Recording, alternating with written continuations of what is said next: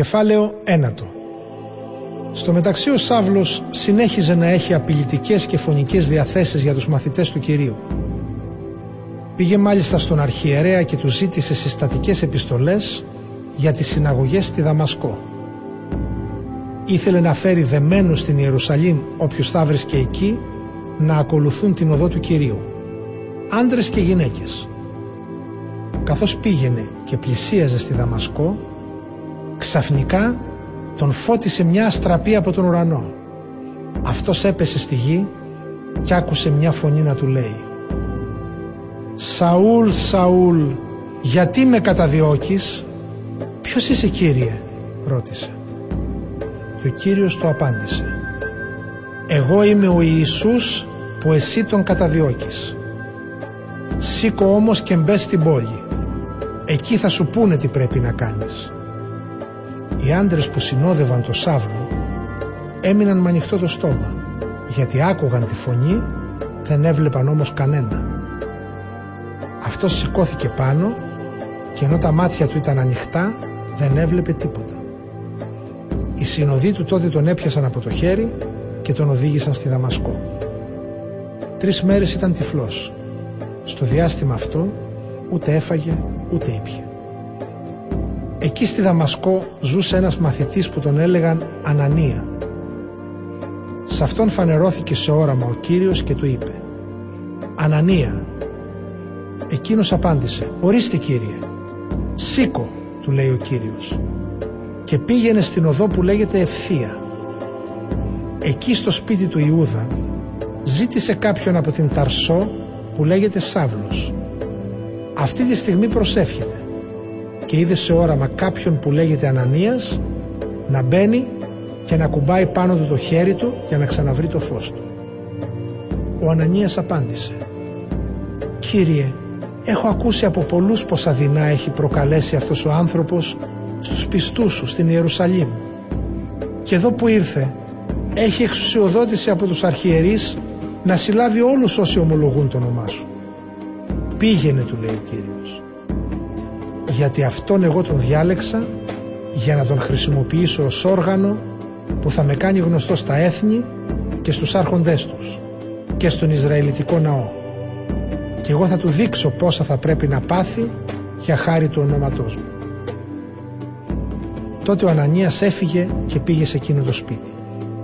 Ακούμπησε τα χέρια του πάνω στο Σαούλ και του είπε «Σαούλ αδερφέ, ο Κύριος, ο Ιησούς αυτός που σε φανερώθηκε στο δρόμο καθώς ερχόσουν με έστειλε για να ξαναβρεις το φως σου και να γεμίσεις με Άγιο Πνεύμα. Αμέσως τότε έπεσαν από τα μάτια του κάτι σαν λέπια και ξαναβρήκε το φως του. Σηκώθηκε, βαφτίστηκε και κατόπιν έφαγε και συνήλθε. Ο Σάβλος έμεινε μερικές μέρες με τους μαθητές που ήταν στη Δαμασκό από την πρώτη στιγμή κήρυτε στις συναγωγές ότι ο Ιησούς είναι ο Υιός του Θεού. Όλοι όσοι τον άκουγαν έμεναν κατάπληκτοι και έλεγαν «Μα αυτός δεν είναι εκείνος που καταδίωξε στην Ιερουσαλήμ αυτούς που πιστεύουν στον Ιησού» και εδώ γι' αυτό δεν έχει έρθει για να τους πάει δεμένος στους αρχιερείς. Ο Σάβλος όμως ενισχυόταν όλο και περισσότερο και δημιουργούσε σύγχυση στους Ιουδαίους που κατοικούσαν στη Δαμασκό αποδεικνύοντάς τους ότι ο Ιησούς είναι ο Μεσσίας. Ύστερα από αρκετές μέρες οι Ιουδαίοι αποφάσισαν να τον σκοτώσουν. Η επιβουλή τους όμως έγινε γνωστή στο Σάβλο. Επιτηρούσαν τις πύλες μέρα και νύχτα για να τον σκοτώσουν. Αλλά οι μαθητές του τον πήραν, τον έβαλαν μέσα σε ένα καλάθι και με σκηνή τον κατέβασαν νύχτα από το τείχος. Ο Σάβλος πήγε στην Ιερουσαλήμ και προσπαθούσε να συνδεθεί με τους μαθητές. Όλοι όμως τον φοβούνταν και δεν πίστευαν ότι είναι μαθητής. Τότε ο Βαρνάβας τον πήρε και τον πήγε στους Αποστόλους και τους διηγήθηκε πως είδε στο δρόμο τον Κύριο, πως ο Κύριος του μίλησε και πως κήρυτε στη Δαμασκό με τόλμη τον Ιησού. Έτσι ο Σάβλος συναναστρεφόταν μαζί του στα Ιεροσόλυμα και κήρυτε με θάρρος τον Κύριο Ιησού ιδίως μιλούσε και συζητούσε με τους ελληνόφωνους Εβραίους. Αυτοί όμως ήθελαν να τον σκοτώσουν. Όταν το έμαθαν οι αδερφοί, τον οδήγησαν στην Κεσάρια και από εκεί τον έστειλαν στην Ταρσό. Έτσι λοιπόν, οι εκκλησίες σε όλη την Ιουδαία, τη Γαλιλαία και τη Σαμάρια είχαν ειρήνη, στερεώνονταν και πορεύονταν με αφοσίωση στον Κύριο και με την ενίσχυση του Αγίου Πνεύματος πλήθαιναν. Περνώντας ο Πέτρος από όλες αυτές τις εκκλησίες, κατέβηκε και στους χριστιανούς που κατοικούσαν στη Λίδα. Εκεί βρήκε κάποιον άνθρωπο που λεγόταν Ενέας. Αυτός ήταν 8 χρόνια κατάκητος επειδή ήταν παράλυτο.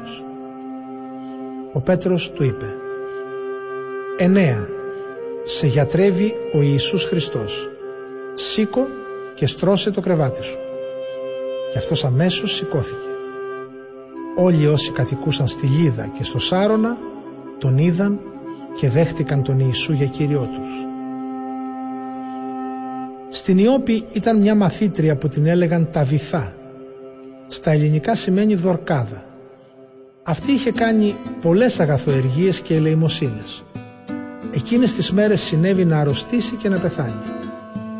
Την έλουσαν λοιπόν και την έβαλαν στο ανώγιο. Η Λίδα ήταν κοντά στην Ιώπη και όταν οι μαθητές άκουσαν ότι ο Πέτρος ήταν εκεί, του έστειλαν δύο άντρες και τον παρακαλούσαν να πάει σε αυτούς όσο γίνεται πιο γρήγορα. Αυτός ξεκίνησε και πήγε μαζί τους. Μόλις έφτασε, τον ανέβασαν στο ανώγιο. Αμέσως τον περικύκλωσαν όλες οι χείρες κλαίγοντας και δείχνοντάς του τα ρούχα που είχε φτιάξει για αυτούς η δορκάδα όσο ζούσε. Ο Πέτρος τότε τους έβγαλε όλους έξω, γονάτισε και προσευχήθηκε. Κατόπιν γύρισε στην νεκρή και της είπε «Τα βυθά, σήκω πάνω». Αυτή άνοιξε τα μάτια της και όταν είδε τον Πέτρο ανασηκώθηκε. Ο Πέτρος της έδωσε το χέρι του και της σήκωσε. Ύστερα φώναξε τους πιστούς και τις χείρες και τους την παρουσίασε ζωντανή. Αυτό έγινε γνωστό σε όλη την Ιώπη και πολλοί πίστεψαν στον Κύριο. Ο Πέτρος έμεινε αρκετές μέρες στην Ιώπη σε κάποιο Σίμωνα που ήταν βυρσοδέψης